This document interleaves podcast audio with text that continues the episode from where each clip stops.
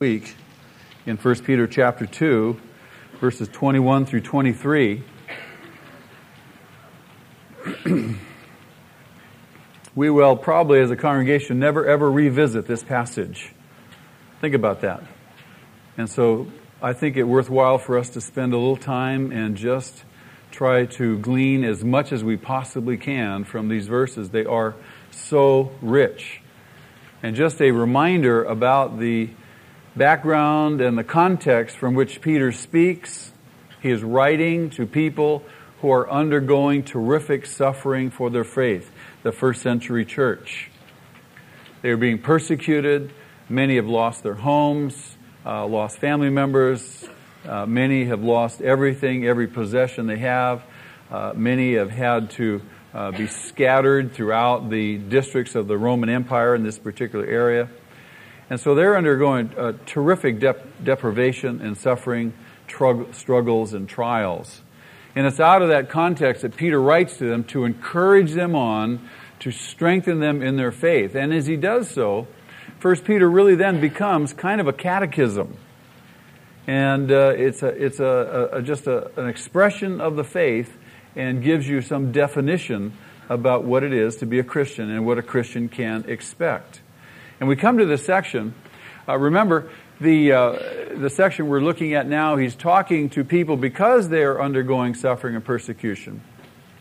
The temptation can be very, very strong to take matters into their own hands to try to resolve their own problems. Does that sound familiar to anybody? And uh, we, we do that.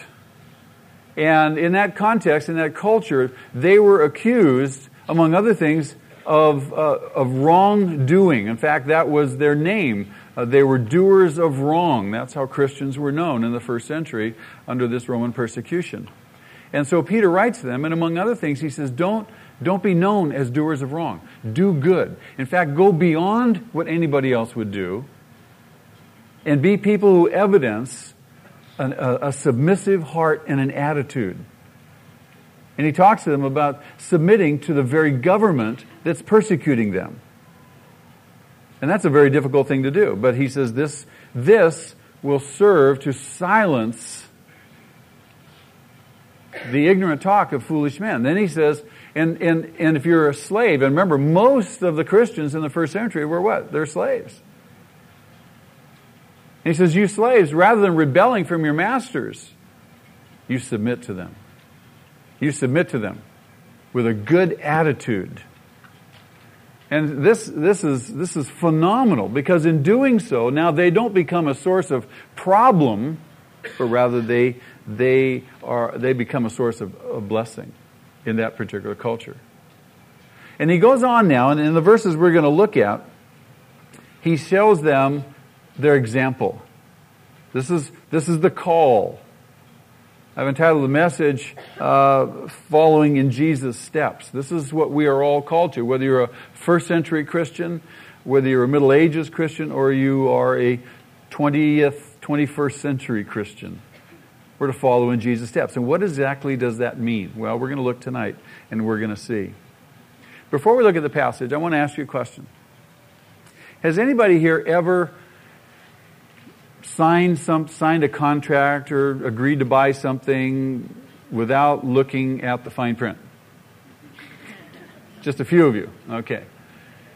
And later on, having realized what you've done, you just kind of regret that decision. You say, What have I done? What have I gotten myself into? And hopefully, we all learn, and, and we learn that when we do, uh, we do sign on the dotted line, we want to make sure we read the details of our commitment. We want to read the fine print, know what we're signing for, right? Well, I'm going to suggest there's a great parallel there. There's a parallel for Christians. There are a lot of Christians who, when they signed up, so to speak, didn't investigate the details of their commitment. And one of the most significant and substantial details of the Christian commitment, may I suggest, is the detail of suffering. Suffering. And that's what we want to talk about tonight. I believe that there are lots and lots of people who, becoming a Christian, thought they were going to get a bed of roses and they were shocked to discover the thorns when they went to find the roses.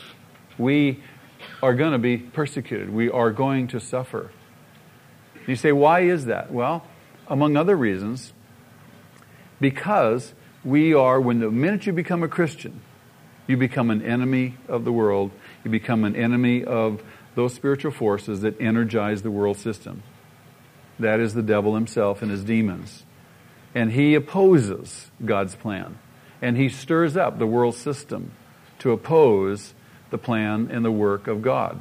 So we become an enemy of the world and an enemy of the devil. So it's very, very understandable then that we would experience suffering, persecution, trials, difficulties. Have you ever wondered, uh, you know, things things are going along fine, all of a sudden things start crashing in, and you say, "What? What have I done wrong? What? What's? Why me? What? What? What has happened here?" The great "Why me?" question. It may be that you've done nothing wrong. It may be that you're smack in the middle of God's will. Well, may I suggest to you that that indeed invite, invites suffering and persecution. That invites it, as we shall see. I want you to read with me these verses, verses 21 through 23 in this particular passage. Actually, back up to verse 20. He says, But how is it to your credit if you receive a beating for doing wrong and endure it? I mean, you deserved it. There's no virtue in, in receiving a beating for doing wrong.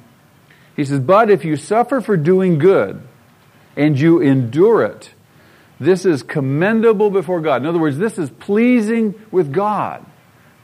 This is intrinsically uh, appealing to God if we are willing to suffer and to do so for doing what's good and right. Verse 21, notice this. He says, To this you were what? You were called because Christ suffered for you, leaving you an example that you should follow in his steps. And he goes on now to characterize Jesus. He committed no sin, no deceit was found in his mouth. When they hurled their insults at him, he did not retaliate. When he suffered, he made no threats. Instead, he entrusted himself to him who judges justly. Beloved, may I suggest to you that suffering is a very, very important part of the believer's life. It is. You may not want to hear that. You may not want to acknowledge it. You may want to debate it. But the reality is that suffering is a very, very, very important part of the believer's life. I want to call your attention to Luke's Gospel, chapter 9. Listen to Jesus' words, verses 23 and 24. Jesus said to them all, If anyone would come after me, in other words, if you're going to be my disciple, if you're going to be a believer, then you better be prepared. You better count the cost because you're going to have to what? Deny yourself. You're going to have to take up your cross. How often? Daily. Not just once a week or once a month or every so often. Daily and follow Him. He says, uh, whoever wants to save his life will lose it. And whoever loses his life for me will find it. Tremendous. That speaks to the whole issue of, of suffering. This is a very real dynamic. And so you're going to say, well, well, why would anybody, anybody want to become a Christian if suffering is, a, is the key component of the Christian's life? Well, stay with me. Listen on. There's tremendous reason to do so. Now, we are called to do good, aren't we? Hasn't Peter said that? Jesus said that? All right. We're called to do good, and we are also called to be willing to suffer in doing good. So don't look for a badge. Don't look for someone attaboys when you do good as a Christian, you can expect opposition, you can expect suffering, you can expect it. And we are to what? Endure it patiently. For Christ's sake, just as he suffered for us. Now, we have various images of Jesus, don't we? By that I mean, some people think of Jesus as the baby Jesus. That's the Christmas Jesus in the, in the, in the, uh, the, the manger. Other people have a picture, an image of Jesus as uh, growing up in Nazareth as a young boy, growing up, the son of a carpenter. Indeed, even in Jerusalem, when he um, mar- when, the, when, he, when he amazed the, the leaders of Judaism in the temple. Do you remember that? When he was just a young boy. We also have an image of Jesus as a gentle and loving teacher, don't we? Compassionate, merciful, uh, a healer who could heal every disease, who could raise people from the dead. We have various images of him. We have images of him as uh, literally a courageous and bold preacher and teacher who spoke with such authority, the Gospels say, that people marveled at his words. They marveled at the things he said. We have an image of Jesus as the virtual model of manhood he is the epitome of a man in every sense of that word, the consummate human being. And in all those images, all those images, to one degree or another, are, are true. We see him reflected in the gospel accounts. And we can learn from his life as we look at his person, we look at his goodness, at his kindness, at his compassion. We can learn as we look at his wisdom. But there is an image of Christ that surpasses all of these. And it's a significant image. And in a sense, it is the truest perception of Christ and the one that is, I believe, the most necessary for us to focus on. The apostle Paul puts it this way in 1 Corinthians chapter 2 verse 2. He sums it all up when he says, "For I resolved to know nothing while I was with you except Jesus Christ and him crucified." That's the image. That's the image that Paul knew. The proper image of Christ, then, for us, is as the crucified one. The crucified one. The truest perspective of the person and the work of Jesus Christ, the truest perspective of the person and the work of Jesus Christ is found where? On the cross. That's where it's found. That's the Jesus that you and I focus on. You can look at him in all these other aspects, all these other arenas, but you have to come to him, and the most, the most important uh, image of him is of on the cross. And so, as we look to Jesus, who is, in the writer uh, to the Hebrews words, the author and perfecter of our faith. We must look at him in his suffering. That is key. Let us fix our eyes on Jesus, the author and perfecter of our faith, who for the joy set before him endured the what? The cross. Do you see? The writer to the Hebrews understands this principle, understands this truth, and focuses in on Jesus on the cross. He is the suffering Jesus. That is the focus for us. Now you may say, "Oh, I don't want to, I don't want to deal. I don't want to hear. I don't want to hear that." But that's where we have to come. That's where we have, if we, you and I are to be effective in our lives as Christians, if we are to demonstrate a totally different character and nature, it must be demonstrated in the context of what? Suffering. And suffering for doing good.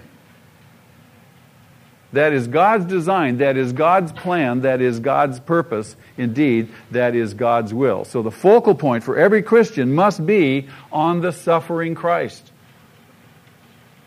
The focal point for every Christian must be on the suffering Christ. Nowhere do we see him so clearly as on the cross, in his deity and in his humanity on the cross. Nowhere do we see his work being accomplished as clearly as on the cross there is, in his suffering, he is most completely revealed. Beloved, you and I, in our suffering, are most completely revealed. Think about that. You are most completely revealed as a Christian in the midst of your suffering. Nowhere else do we see him as clearly revealed.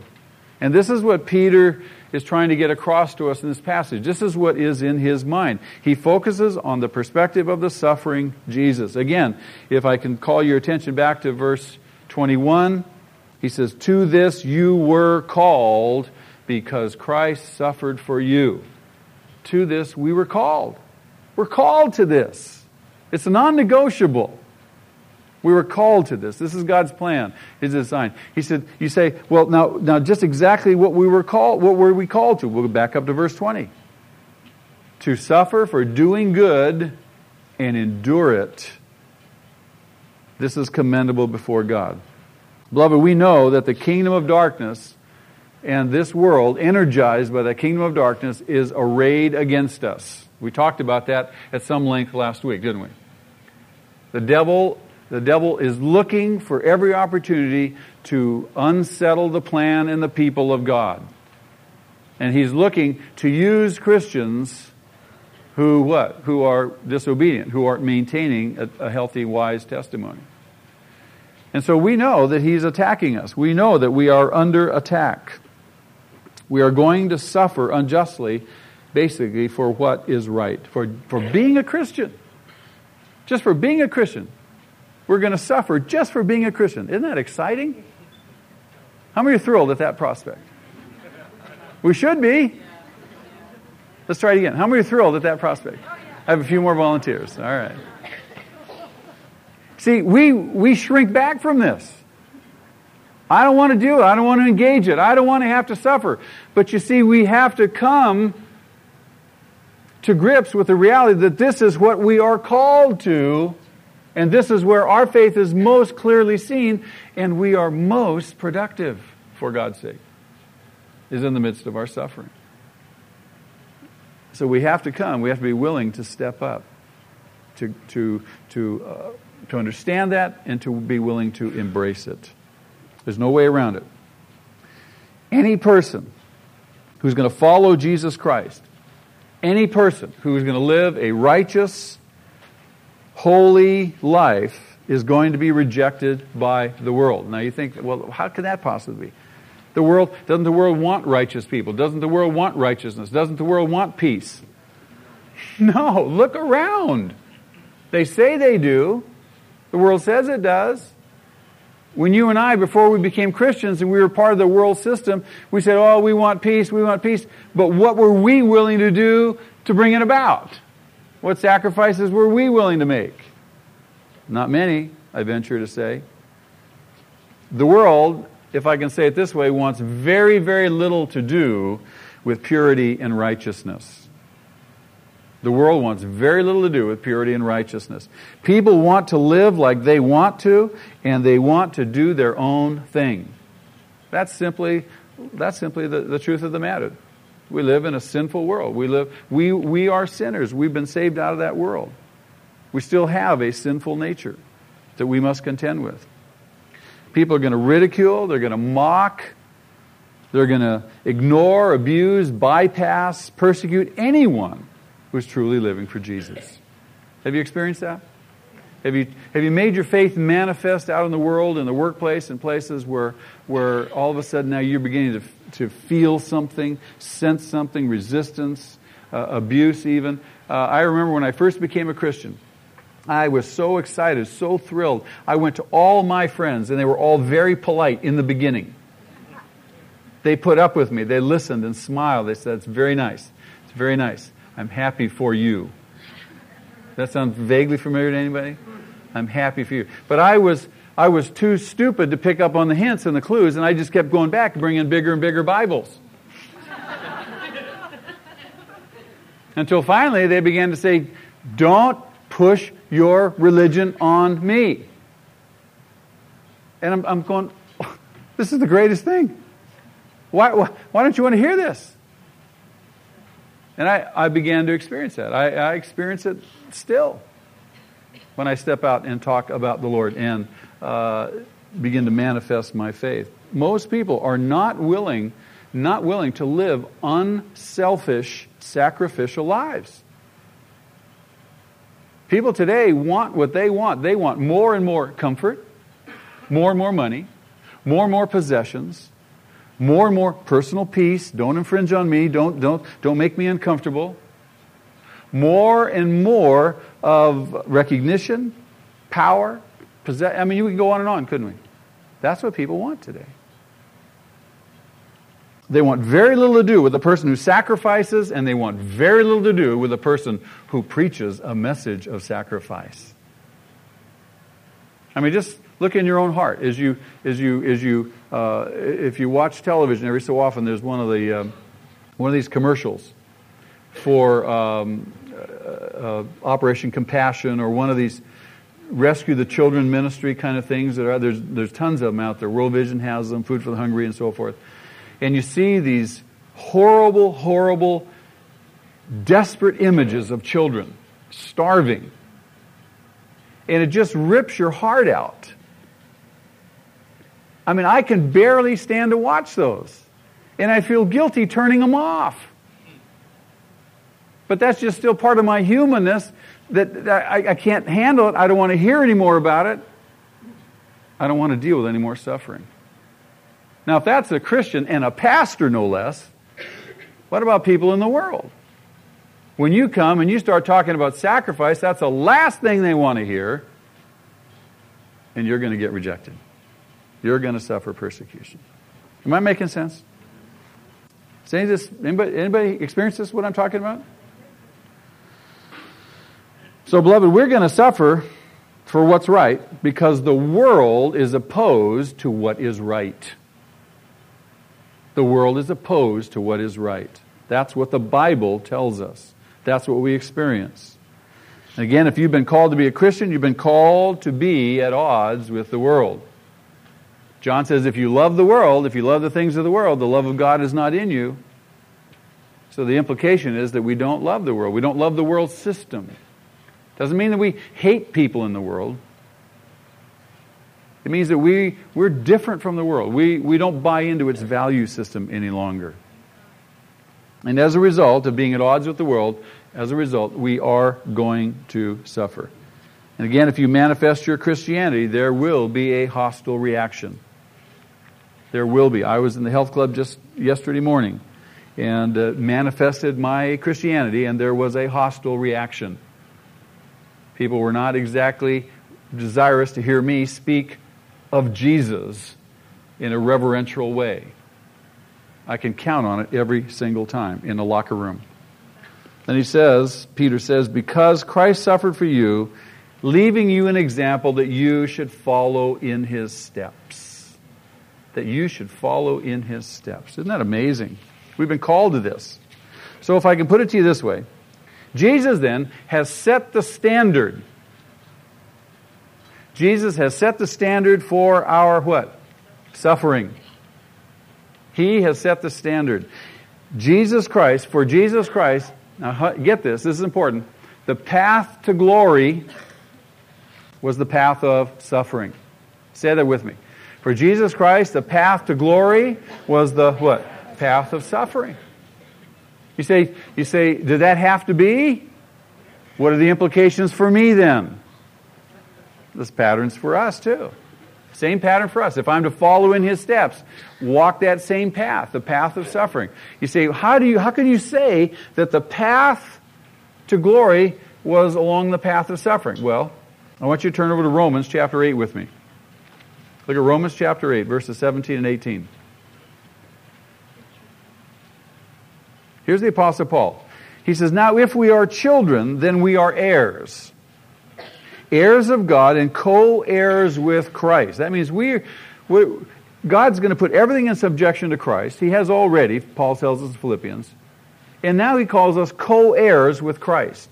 So we inherit everything that, that is his. Isn't that marvelous? Okay, so he says, and heirs of God, co heirs with Christ. Now here's the condition. If indeed we what? Share in his what? Sufferings, in order that we may share in his glory. Do you see the connection? There is no glory. We do not inherit the glory. We do not share in the glory. The path to glory is the path of suffering. So I want to go to heaven without any suffering. Is that a possibility? No. I want to share in, in Christ's glory.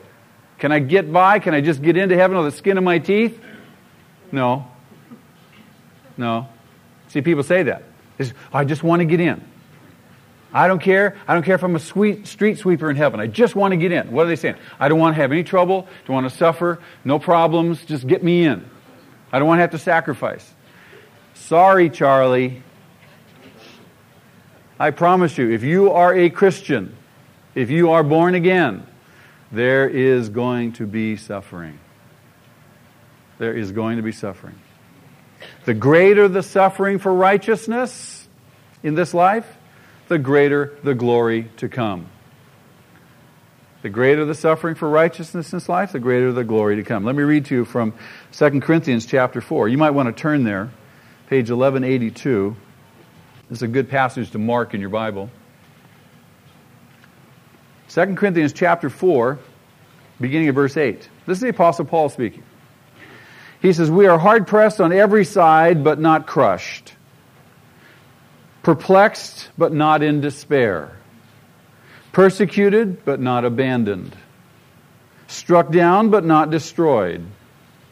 We always carry around in our body the death of Jesus so that the life of Jesus may be revealed in our body. For we who are alive are always being given over to death for Jesus' sake, so that his life may be revealed in our mortal body. Powerful testimony.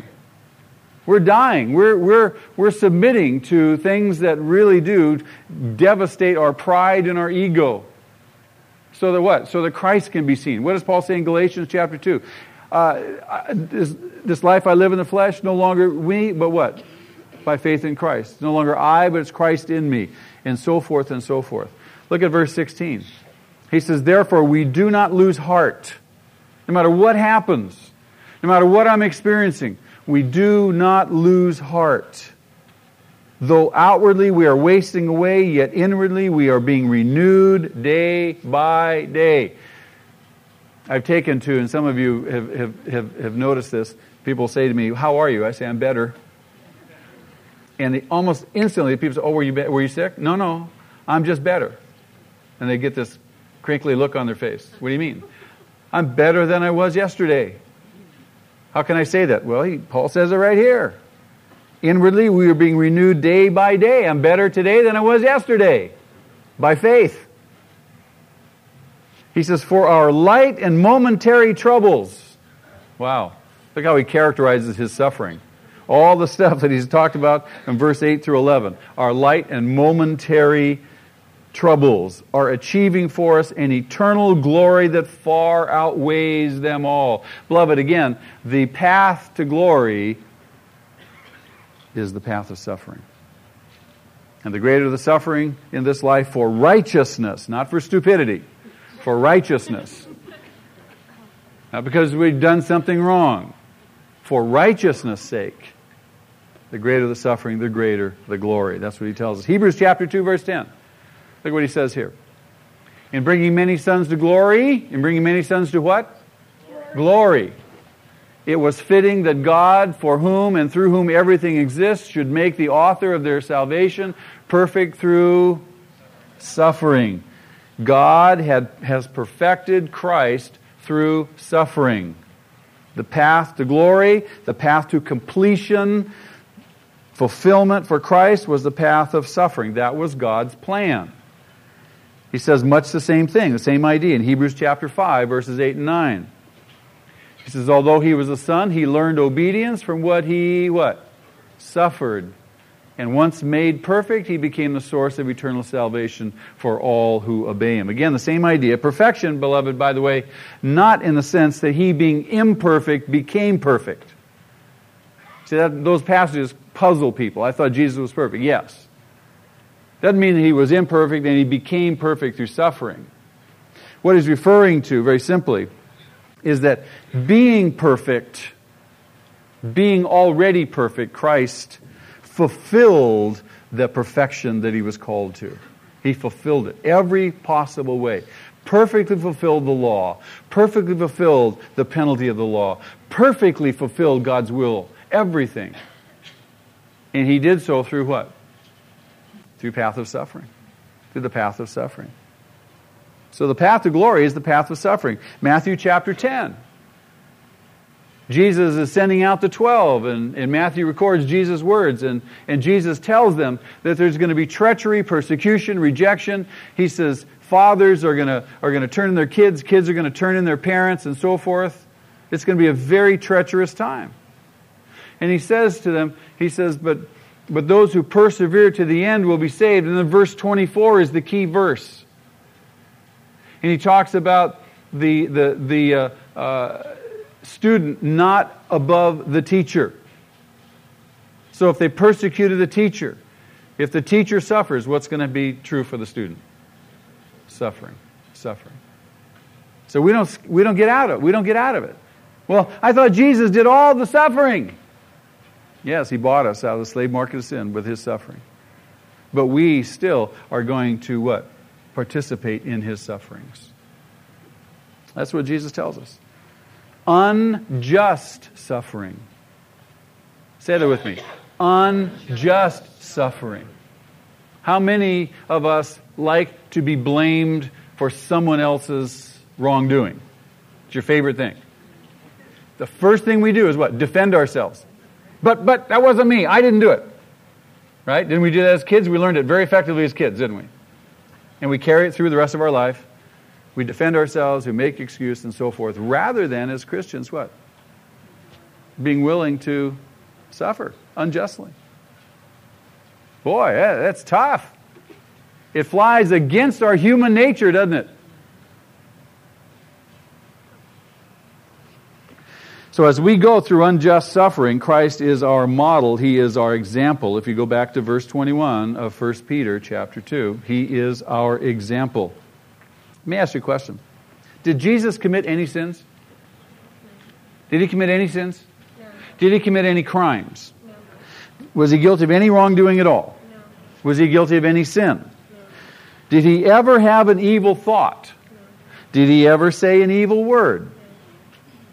Was he executed unjustly? Did he suffer the most unjust, wicked experience of persecution perpetrated on any human being ever? Yes. Well, now, what can we learn from that? What can we learn from that? Jesus shows us that a person can be in the will of God. Now, stay with me. A person can be in the will of God, and Jesus was, wasn't he?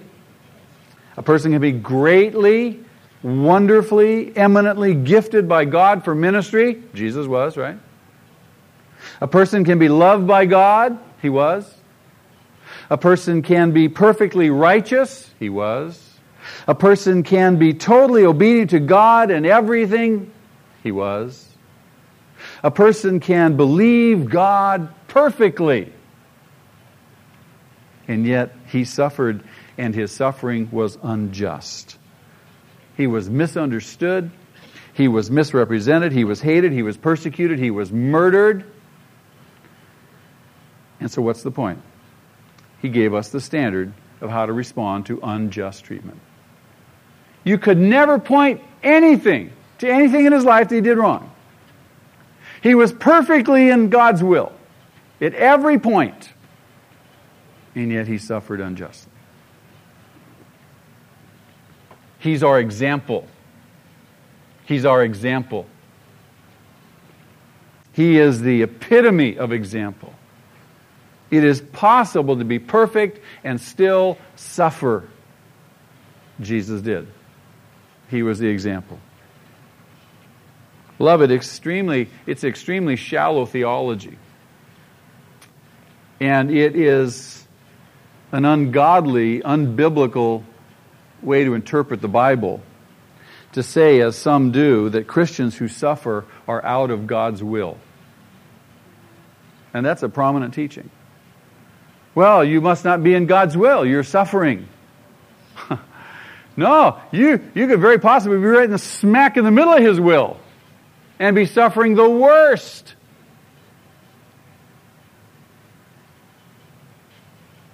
It's God's will that we are suffer for righteousness. It is God's will. And the surprising truth here is that the righteous will suffer and do suffer for their goodness and their godliness. You say, what's the point? Why be good? Why be godly if I'm going to suffer? Because that's the path to what? Glory. We should expect to suffer because he did. It was his path to glory, and beloved, it is our path to glory. How many want to go to heaven? How many want to be glorified? How many want to suffer? Not too sure. How many willing to suffer? Yeah, see, that's better. Look at verse 21, the word example that he uses. Interesting word. The word, the word really means and it describes something that you would copy exactly or literally trace over. And all of us have done tracings, haven't we, in school growing up? We, we put a picture down and we traced over it. That's what the word means. Hupogrammos. It's, just, it's something underneath, it's traced over. He is our example. He is, the, he is the underneath thing, and we lay our lives over and we trace out our lives on Him. He is the exact example for us. That's what it means. We are to copy Him in every single detail. This is part of maturing. This is part of growing up as a Christian. Embracing this whole dynamic and saying, you know what? Suffering really is part of and a substantial part of the Christian experience. Peter says the same thing when he, when he says we are to follow in his steps. He is our example. We're to follow in his steps. In other words, literally, we must put our feet in his footprints. If he's on that path, the path he's on, I'm going to put my feet right in his footprints. That's how exacting Peter and righteous world is the path of what? Suffering. It's the path of suffering. And how did he respond to all that? How did Jesus respond to all the unjust treatment and the unjust suffering? Look at verses 22 and 23 with me. It's in these passages that Peter will draw from Isaiah chapter 53. Does anybody know what Isaiah 53 is about? Famous, famous passage. It's a description, a prophetic word of the suffering servant. You read Isaiah 53, you see Jesus right there. And so that's the picture that Peter draws on. And indeed, he even quotes from Isaiah 53 9 in verse 23. But if you look at verse 22, he says, In all of it, in all of his suffering, in all that he did, everything, he committed no sin. Never. Literally, the word is violence, committed no violence, no treachery, no lawlessness. He had no sin. And Peter says further that no deceit was found in his mouth. No deceit was found in his mouth. Question Where is it? Where is it that sin most easily shows itself? The mouth.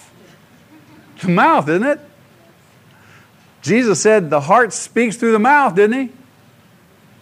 It's the mouth. Out of the, out of the, out of the abundance of the heart, the mouth speaks.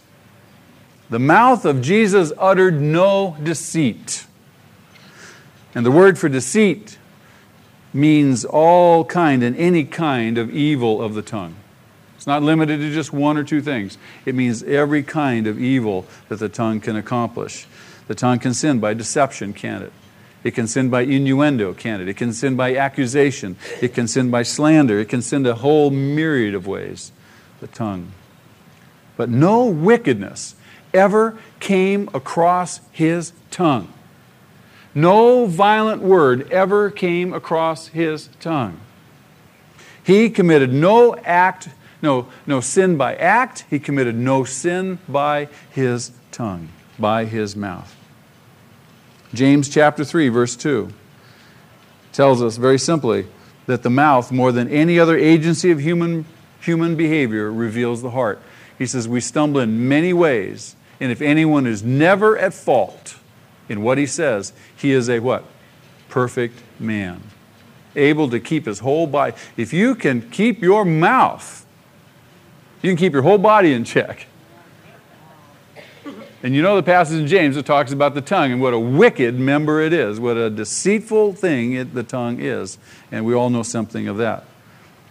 So Jesus, Jesus never offended with his mouth, did he? Hence he was what? A perfect man. No sin, no deceit, no evil. He committed no sin, and no sin ever crossed his lips. He was absolutely flawless, absolutely sinless, absolutely perfect. Even on the cross. Even on the cross. Do you remember what the, uh, what the uh, thief on one side of him said? In Luke chapter 23?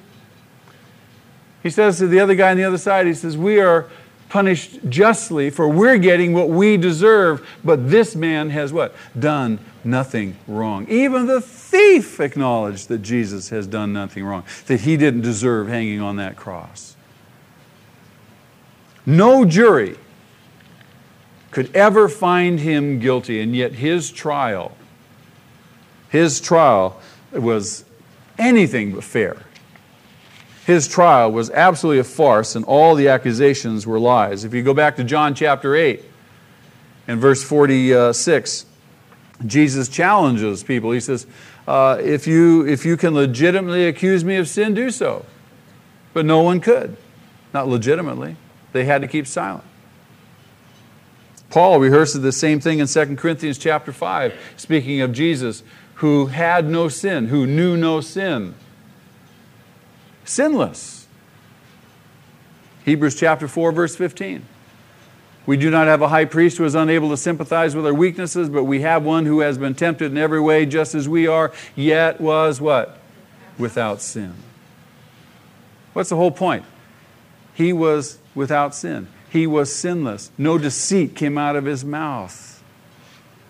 All the accusations against him, all the abuse, all the cruelty, all the suffering, absolutely unjust. And he never retaliated. He never, ever sinned. He never said a word. Think about that.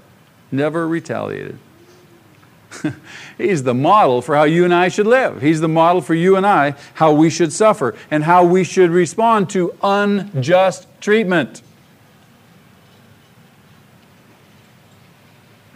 I don't know about you, but there are times, and there have been times, and I'm sure there will be more times, when I am falsely accused.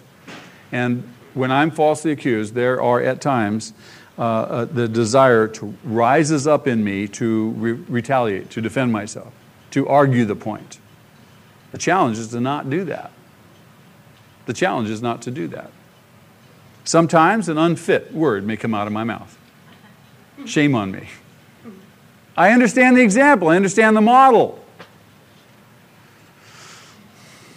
I can't imagine what it's like to never commit a sin. Can you? Think about that. To never commit a sin. Can you imagine what it's like to never ever have an unfit word come out of your mouth? Put a guard on my mouth, oh God, right? Can you imagine being insulted the way Jesus was insulted and yet not retaliate? Amazing. To unjustly suffer and make no threat Unbelievable. Incredible. He was under sustained and repeated provocation. His enemies provoked him to the max, just to the max. But they could never make him sin. Why? Because there was no sin in his heart. Look over the book of Acts with me, Acts chapter 23, real quickly. First five verses. I want you to see this. Here's Paul. Paul is hauled up before the Sanhedrin. He is going to be tried, he's going to be judged by the Sanhedrin. Luke records Paul looked straight at the Sanhedrin and said, My brothers, I have fulfilled my duty to God in all good conscience to this day. Verse 2. At this, the high priest, Ananias, ordered those standing near Paul to strike him on the mouth. And then Paul said to him, God will strike you, you whitewashed wall. You sit there to judge me according to the law, yet you yourself violate the law by commanding that I be struck. Now, those who were closest to Paul said, That was the high priest. And Paul goes, It was? Bummer. and he, in effect, apologizes because he knows he's wrong. Now, I can more easily identify with Paul than with Jesus. But Jesus is still the standard, not Paul. You see what I'm saying? Here's an example of the Apostle Paul getting smacked right in the face and retaliating calling the high priest a whitewashed wall, then he backs down. But nonetheless, he did react, didn't he? Did retaliate. I can identify more with him than I can with Jesus, and yet Jesus is still the standard. Peter tells us, if you go back to 1 Peter chapter 2, look at this. This phrase, I never really got it until I sat on this verse and looked at it and thought about it and thought about it. Listen to this. They hurled their insults at him. They hurled their insults at him. It's just like whew, insult after insult after insult after insult. Not only verbal insults, physical insults. They hurled them at him. The impact of that word hurled is tremendous. They hurled their insults at him. Harsh, violent, unrelenting. And yet he did not what? Retaliate. He did not retaliate. If you remember his trial, if you go back to Matthew's gospel, Matthew chapter 26, he stood there and being, being accused, being accused, and he took it all. He just took it all, and he remained silent. They shipped him over. They shipped him over to Pilate in Matthew 27. And again, accusation after accusation, unfair accusations. And he did not retaliate. He took it in silence. They shipped him from Pilate over to Herod. And the accusations only heated up. And you read the account in Luke's gospel. He didn't retaliate, he took it in silence. He didn't argue back. He never said a word. Beloved, his example sets a standard for us. As Christians, we are never to retaliate. You say never? Never to retaliate. Never to retaliate against those who abuse us, no matter how unjust their abuse is. That's the mark of a Christian. You say, How can I do that? Because you have to know who you are. You have to know who the example is. You have to know what the behavior that we're called to is. And it is to absorb and to be willing to suffer unjustly. That's what we're called to. Far, far too many Christians are unwilling to do that. Notice in verse 23. When he suffered, he made no threats. Hard to imagine, isn't it? He made no threats. You have to know that the pain he was going through was incredibly, incredibly painful. Let's just start at the top. They spit in his face. How many of us, how many of us would, would tolerate someone coming up and spitting in our face, insulting us? There's something in me that wants to rise up and punch their lights out. Spit in my face. They spit in his face. He said nothing. He didn't retaliate. He uttered no threats. They punched him in the face. And not just once, numerous times. Have you ever been punched in the face? You know how hard, you know how that feels? That hurts like all get out. No threats, no retaliation. He took it. They whipped him mercilessly and literally tore the flesh off his back. They pulled the hair of his beard out of his face. He took it. Didn't retaliate, didn't utter any threats. They jammed thorns into his brow. No threats, no retaliation. They hammered nails through his wrists and his feet. The pain was searing. There's a nerve that runs down, down your arms called the median nerve. And when a nail or something severs that nerve, it will take your head off. The pain is so intense.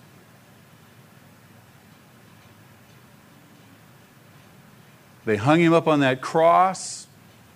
They jeered at him. They mocked him. They challenged him unceasingly. The verbal abuse was immense. Beloved, the physical and verbal cruelty, the provocation, the agitation, the ugly, wicked, venomous hatred that they exhibited towards Jesus, any normal human being is going to well up with feelings of retaliation. Especially when it's all not deserved, when it's unjust. He threatened no one. He threatened no one. And he could have issued some terrific threats, couldn't he? Think about it. I mean, I'm, I'm amazed. The amazing soberness. You have to kind of get a handle on this. The amazing soberness of his silence is most appreciated when you remember who he is. He is the eternal God in human flesh. He is the one who spoke it into existence. As Paul says in Colossians chapter 1, He is the one who holds it all together. That's who He is, and He is taking it. My, that's mind blowing. One word from his mouth could have blasted them into eternal hell, couldn't it? One word. One word from his mouth would have fried them to a crisp, and the earth would have opened up and swallowed the ashes. One word. But he never, ever threatened them. And when he finally did speak about them, he said this Father, forgive them. They know not what they do. What an appraisal. What an appraisal. Forgive them. They know not what, after they've done all that. And he suffered unjustly, never uttering any threats, never retaliating, and hanging on the cross. He finally speaks of them and he says, Father, forgive them. That's the essence of our faith. That's the essence of what it means to be a Christian. That's what we aspire to. That's what we must embrace, beloved, as Christians. Otherwise, we're no different from the world. We're no different from the world. We, we, we hold no hope for the world. It was for those very people who were unjustly killing him that he was dying. He was on the cross paying the penalty for their sins and for the sins of everyone just like him. But he knew, he knew that the glory that was to come was through that path of suffering. He knew he wasn't going to sit down at the right hand of God unless he went through that path and was obedient unto death.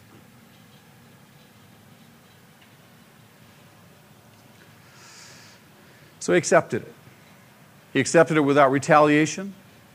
He accepted it without threats. He accepted it without anger, without revenge. You say, How could he do that? How could you suffer so totally in an unjust way and not retaliate. How can you possibly do that? Peter gives us the secret. The end of verse 23. Here's the secret. Here's how. Read this with me. Instead, he entrusted himself to him who what? Judges justly. Instead, instead of retaliating, instead of threatening, instead, he entrusted himself to him who judges justly. That word entrust means to hand over to someone to keep. To hand over to someone to keep. He just handed himself over to God. He said, You keep me. You keep me. You keep me. Doesn't he say, I'll never leave you nor forsake you? To the end of the age, I'm always with you. You keep me. I trust myself to you. That's the only thing because I know that you know. I know that you prepared this. I know that I must go through this path of suffering. I know that I must endure it patiently. I know that I'm going to do it for good. I trust myself to you. This is your will for me. This is your will for me. I won't retaliate. I won't utter any threats. It's your will for me.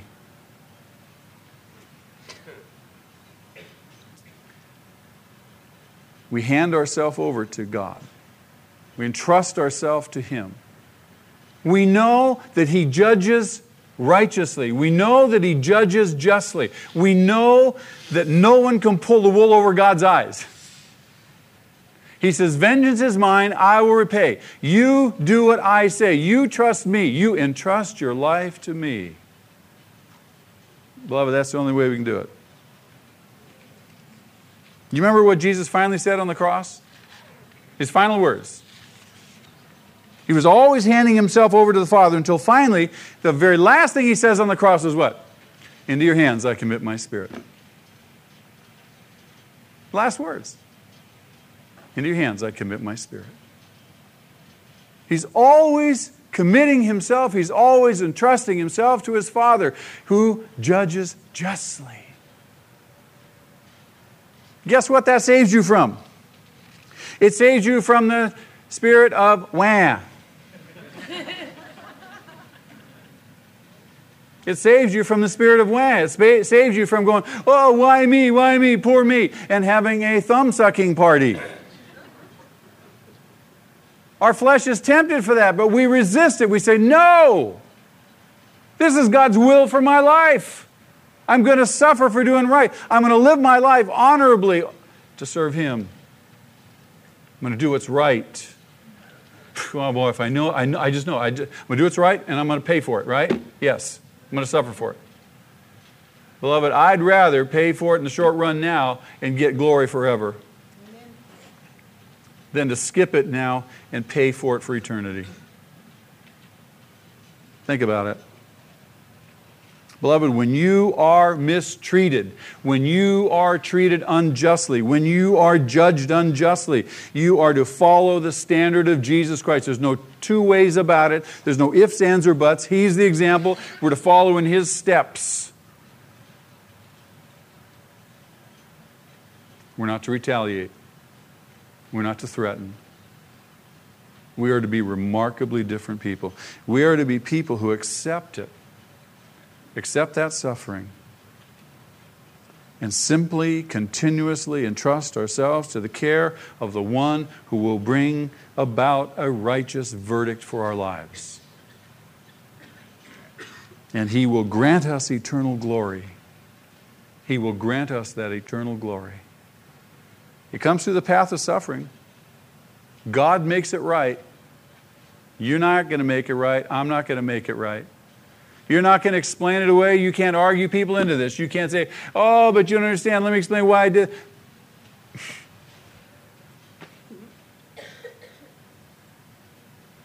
Trust God. Trust God. No matter what happens, no matter what happens, trust God. Entrust your life to Him. You don't need to retaliate. You don't need to threaten.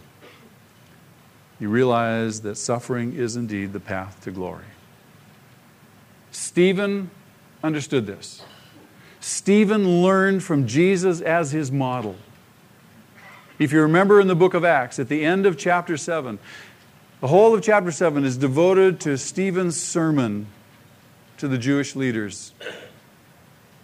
And at the end of the chapter, they're so enraged that they drag him out and they stone him. And Luke records this. While they were stoning him, Stephen prayed, Lord Jesus, receive my soul. Sound kind of vaguely reminiscent of what Jesus said? And then he fell on his knees and cried out, Lord, do not hold this sin against them. Ooh, man. I'd be on my knees and, Get him, God! Get them, God! Call fire down from heaven on them, God! No. Stephen understood Jesus' model and example. If Stephen could do it, we can do it. We just have to make up our mind. We have to say, this is, this is the model, this is God's will. I'm going to evidence my faith. I'm going to manifest my faith. I'm going to be a Christian. I'm going to do what's right. I'm going to honor God in all my behavior, my attitude, my language, and everything. And I'm going to suffer for it. But I'm going to bear up under it. And I'm not going to retaliate. And I'm not going to utter any threats. I'm going to entrust myself to Him who judges justly. Amen. Father, thank you for your word to us. Lord, I pray that you would cause these things to just permeate our hearts and minds. Lord, you know what chickens we are. You know how weak we are. You know, Lord, that we will do everything we can to avoid suffering. We'll run from it, hide from it. Lord, and when we do suffer, we just we resort to the flesh. That's not your will for us. I thank you for so clearly pointing this out through your servant Peter to us. Help us to see how we should live, how we should respond to unjust accusations, unjust suffering, not react to it, Lord. Father, as we come to your table, as we take communion together tonight as a congregation, Lord, as we meditate on those elements, that little piece of matzah cracker and that little cup of juice, that picture to us Jesus' own suffering on that cross. Lord, help us, empower us, Lord. Strengthen us that we may indeed be willing to follow in his steps. Thank you, Lord. If you're a Christian and you're with us as a guest tonight, we invite you to take communion. And the protocol is real simple. The trays, the ushers will pass the trays down the rows, and the little tray of matzah will come first, and the juice. Take one of each and hold on to them. We want to wait till everyone is served. Use the intervening time to reflect on your own life and attitude, how you deal with suffering, how you deal with persecution, being wrongly accused, those kinds of things. Are you one who retaliates? Are you one who utters threats and back? Are you one who is learning to be like Jesus? As you contemplate those elements and contemplate this tremendous Christian life, and maybe you're weak in some areas, now is a great time to say, Lord, I, I need a change in my life. I need to, to be more like you.